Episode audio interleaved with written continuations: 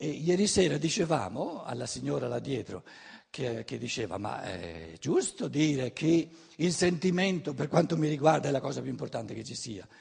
Eh, in un certo senso ha ragione, però ci siamo detti, la sfera del sentimento, la sfera dell'anima, il mondo mio, tutto mio individuale, dipende in tutto e per tutto dal mio rapporto pensante col mondo e dal mio rapporto di volontà e di azione col mondo.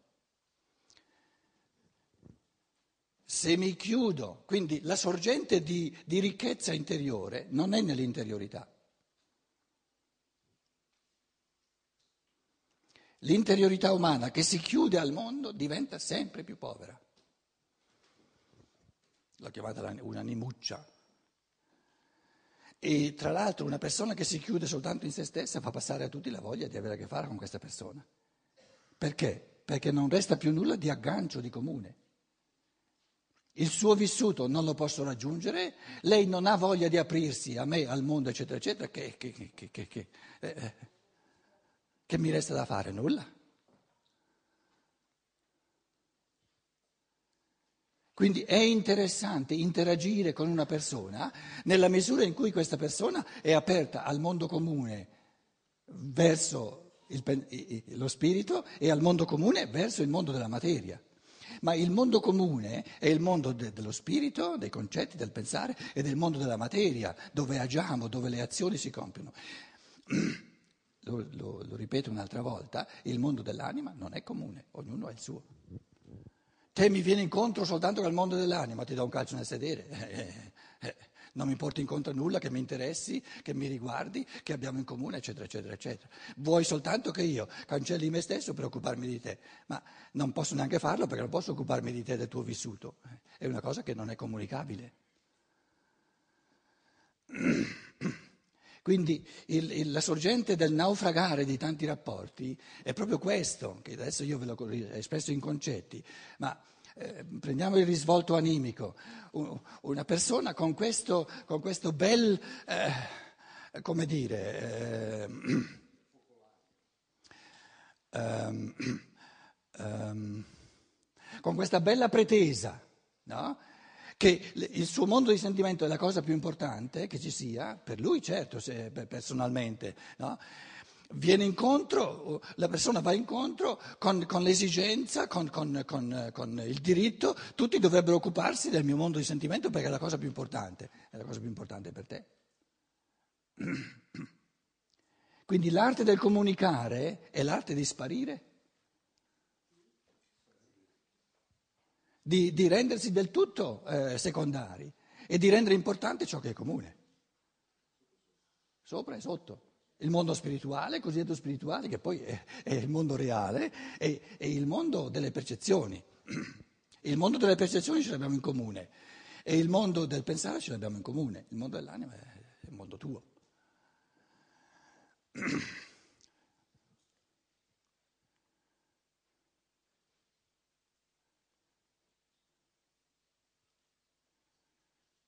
Quindi in un certo senso, lo dico paradossalmente, la persona interessante è la persona che dice i miei sentimenti, ma è la cosa, la cosa più, meno, meno interessante che ci sia. A chi interessano i miei sentimenti?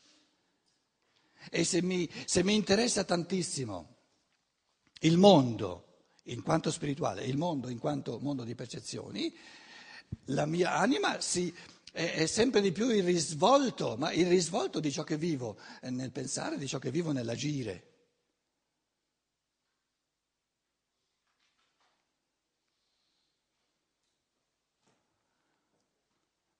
Questo risvolto fa l'opposto, cioè se nell'anima sento la gioia, la forza, la, la, dire, l'entusiasmo di questo bel mondo che è tutto da pensare, di questo bel mondo che è tutto da creare, l'agire è la seconda parte della filosofia della libertà, no?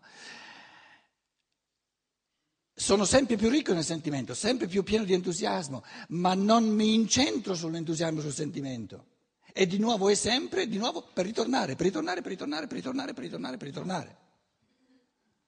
È paradossa la cosa, non si può, come dire...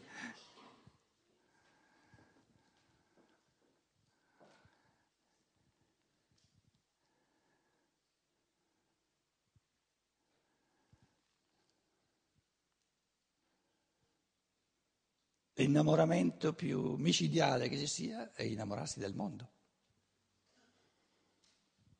E per far quello bisogna diventare a se stessi sempre, sempre meno interessanti. Però il paradosso sta nel fatto che mi godo l'innamoramento più bello che ci sia. Ma non è quello che voglio, mi viene dato in sovrappiù.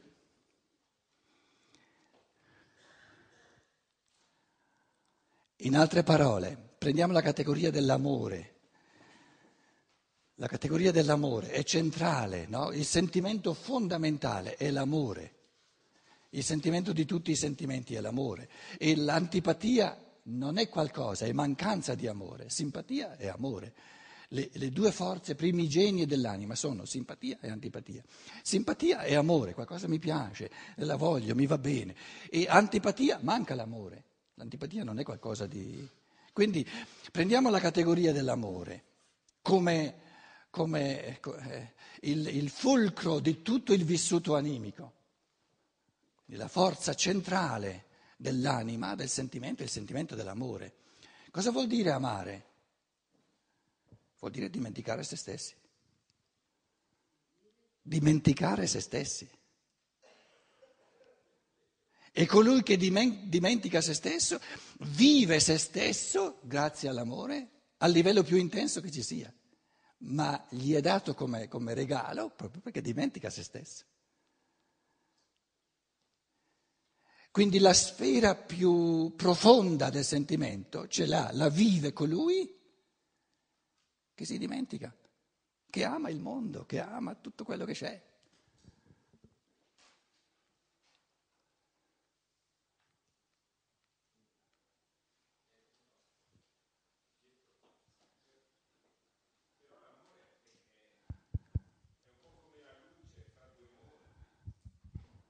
L'amore non è solo un sentimento, però, è un po' come ha una componente di oggettività, no? Perché cioè, l'amore è qualcosa che esiste anche fuori dalla mia anima. Cioè è, è borderline, è come la luce, è, è, qualcosa che è al limite fra i due mondi, no? Cioè non è, non è un, solo un sentimento, è quello che provoca forse la gioia dentro di me come sentimento, però l'amore è qualcosa che... Cioè... Ci arriviamo adesso, ah, soprattutto, soprattutto, nell'aggiunta a questo corto ottavo capitolo. C'è un'aggiunta dove parla di questo. Anticipo questa aggiunta con la domanda. Qual è la forma somma dell'amore? Amare vuol dire diventare uno con l'oggetto, con la persona, con l'essere, oggetto via, persona via, con l'essere amato. Qual è la forma suprema del diventare uno? L'intuizione del pensare. Una forma più alta di amore non è mai esistita e non esisterà mai. E questa forma suprema di amore, dove io amo talmente l'altro essere che nel concepirlo nel mio pensare divento uno con lui, crea come, come, come, come eco, però soltanto come risultato, nell'anima la gioia più grande che ci sia. Però come eco, e questa eco non c'è se non c'è la sorgente di questa eco.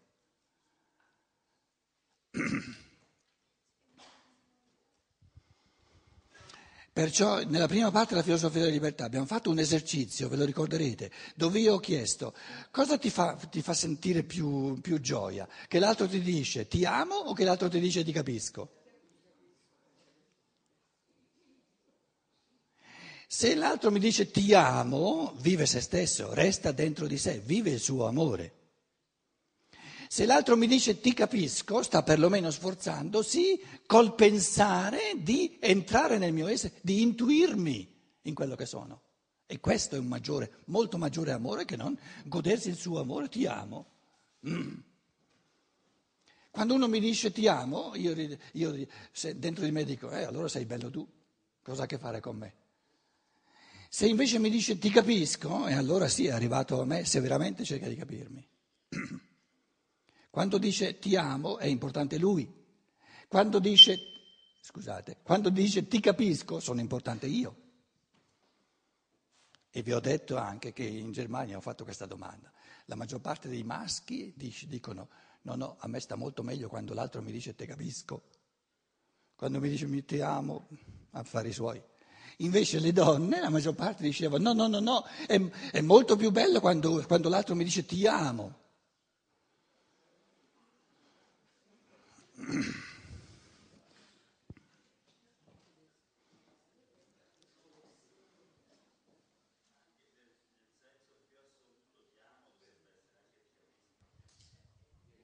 Non è detto. Non è detto. Svolgi il pensiero, vedrai che non è così semplice come... No, no. Eh, funziona, Sì. E, ieri eh, ha detto che ci sono dei momenti di relazione con l'altro in cui si entra nell'altro, si entra nello spirituale, quindi un momento di annullamento. Amare... Mm, annullamento è una parola... Vabbè, un momento di... di diventare di uno. Dimenticar, dimenticarsi di sé diciamo, no? La propria anima, non sé. Della propria anima, sì. Della propria anima, del proprio sentire ed entrare per una, una frazione di secondo nell'altro. Quindi è, è, un momento di amore quello. Eh, no, no, no, no devo purtroppo fermarti perché è, è veramente eh, non giusto quello che tu dici. Eh, rifaccio lo schemino che avevamo qui ieri, scusate. Oh, ma qui, ma insomma... Eh, com'è? La spugna è ancora peggio, scusa, l'ho usata ieri.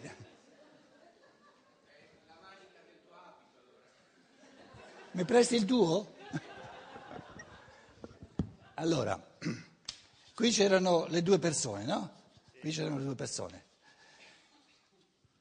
Io non dicevo, qui c'è la sfera spirituale, lo, spirito. Io dicevo, quando lui è, sta pensando, no, è fuori di sé, sì. fuori dalla sua anima, è nell'oggettività del mondo e sta pensando triangolo. Se io penso triangolo anch'io, dico ti capisco, sono uno con te. Però ha detto anche che c'era un, succedeva anche in maniera diretta in certi momenti, cioè dall'uno all'altro. No, no, no, no, sta attento. Adesso c'è la comunicazione, no? Sì. Qui devo usare, eh, adesso anticipiamo cose che sono dette nella filosofia della libertà alla fine, in appendice, sono molto complesse. Um, la coscienza, adesso te la metto qui la coscienza, te la metto a metà come come mondo suo, a metà come mondo spirituale oggettivo. Perché nella sua coscienza c'è il pensare, il sentire, il volere. Nella sua coscienza. Allora, quando lui mi esprime il concetto di un, di un sentimento suo, quando parla con me, io posso cogliere soltanto quello che, che è spirituale di lui. Allora entro quello che io ieri facevo così, con la mia coscienza, io esco dalla mia coscienza, resta vuota ed entro qui. Quindi è sempre nella sfera spirituale. Sempre, sempre, sempre. Eh, se uno l'afferra è logico, non posso io entrare nel sentimento di un altro, nel suo vissuto, è chiarissimo. Qualsiasi, qualsiasi, cosa mi venga da lui, articolata con le parole, per me è percezione. E in base alla percezione io creo sempre concetti. E i concetti sono tutti nello spirituale. E devono essere oggettivi. Però se io, lui adesso mi sta parlando della, su, della sua rabbia, no? io, io, ho il concetto di rabbia e col concetto di rabbia eh, sono, sono uno con lui. E all'improvviso ritorno qui e dico, ma cosa dice della rabbia? Adesso faccio i miei pensieri sulla sua rabbia.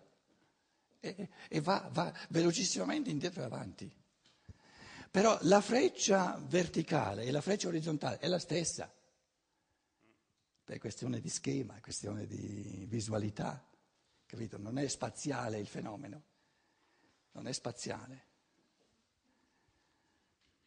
Quindi ogni tipo di comunione, ogni tipo di unificazione è un trascendere l'animico. Perché l'animico è per eccellenza uno staccarsi. E tutte e due le cose sono importantissime. Perché una persona che non ha la capacità di chiudersi in sé non è nulla, è, è diffuso nel mondo. Quindi si potrebbe dire che l'anima è un interprete tra il mondo, cioè funziona da... Cioè funziona, la, la sua... Ma il vissuto non interpreta, il sentimento non è un interprete. Cioè come... Un eco.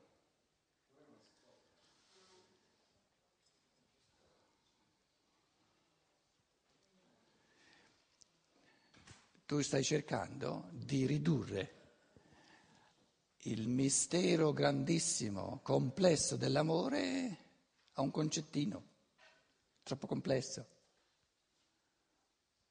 L'anima è amore.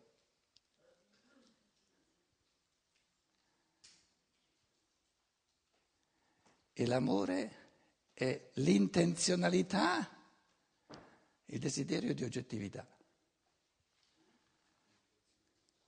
Desiderio di oggettività. Quindi l'eros, lo, Socrate nel, nel, simposio di Platone, no? sono set, questi sette discorsi sull'eros, sull'amore. L'eros è il paradosso di avere e non avere, desiderare, amare, desiderare. Prendiamo la parola desiderare. Desider, desiderio, desiderare. Ciò che desidero ce l'ho o non ce l'ho? Tutte e due. Perché se non ce l'avessi per nulla non potrei desiderarlo. Quindi è nella natura dell'amore, nella natura del desiderio, di vivere nella tensione tra il, tra il già e il non ancora. L'anima è la tensione verso lo spirito. Ce l'ha e non ce l'ha, ce l'ha e non ce l'ha, lo è e non lo è. Senza questa tensione non ci sarebbe il tempo, non ci sarebbe l'evoluzione del tempo, del prima e del dopo. Quindi anima significa vivere il vissuto dell'intenzionalità evolutiva, del desiderio di capire sempre meglio, di unirsi sempre di più, di diventare come eco sempre più ricchi dentro di sé.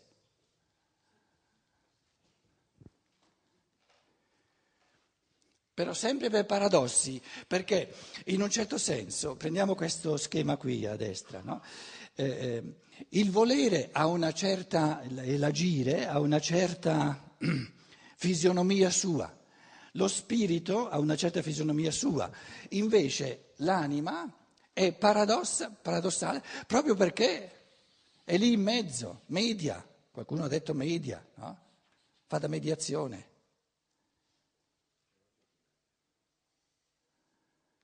Quindi lo spirito lo si può definire in rapporto a se stesso, l'anima non la si può definire in rapporto a se stesso, è re... l'anima è una relazionalità, una categoria di relazione. L'amore è una categoria di relazione. Un concetto non è una categoria di relazione, è una categoria dell'essere. Triangolo è un essere, non è una relazione.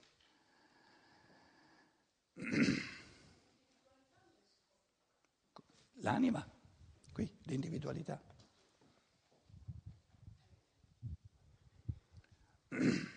Quindi l'individualità umana è una tensione continua verso lo spirito.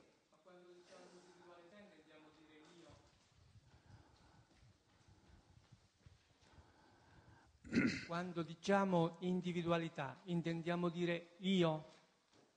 Certo, ma di, di, l'io è una tensione non è una, una realtà statica, c'è un io superiore, il mio io superiore mi attira sempre di nuovo, attira me, la mia anima verso lo spirito. Il mio io inferiore, tu dici la categoria di io, ma la devi subito, la devi, subito eh, devi, devi, inserire anche nella categoria di io la tensione, il, il dinamismo dell'evoluzione. L'io inferiore per pigrizia, per, per, forza di inerzia, vorrebbe mandare a Ramengo tutto questo sforzo continuo di cogliere lo spirito, vorrebbe godere soltanto se stesso e si impoverisce sempre di più. Quindi l'io è la tensione polare tra la voglia di aprirsi sempre di più al mondo e la voglia di godere sempre di più soltanto se stessi tensione. Voglio dire, questa tensione deve essere fatta in maniera tale che entrambe le cose ci debbano essere sempre, altrimenti si corre il rischio di una frattura. Sì. Nella prima parte della filosofia della libertà abbiamo fatto anche l'esercizio sul concetto di equilibrio e abbiamo detto la, il carattere fondamentale dell'equilibrio quindi ciò che fa parte essenzialmente del concetto di equilibrio è che ogni equilibrio deve essere labile, quindi in tensione, soggetto continuamente a sbilanciarsi. Se non fosse soggetto a sbilanciarsi continuamente non sarebbe un equilibrio, sarebbe una stasi e nella stasi si è morti.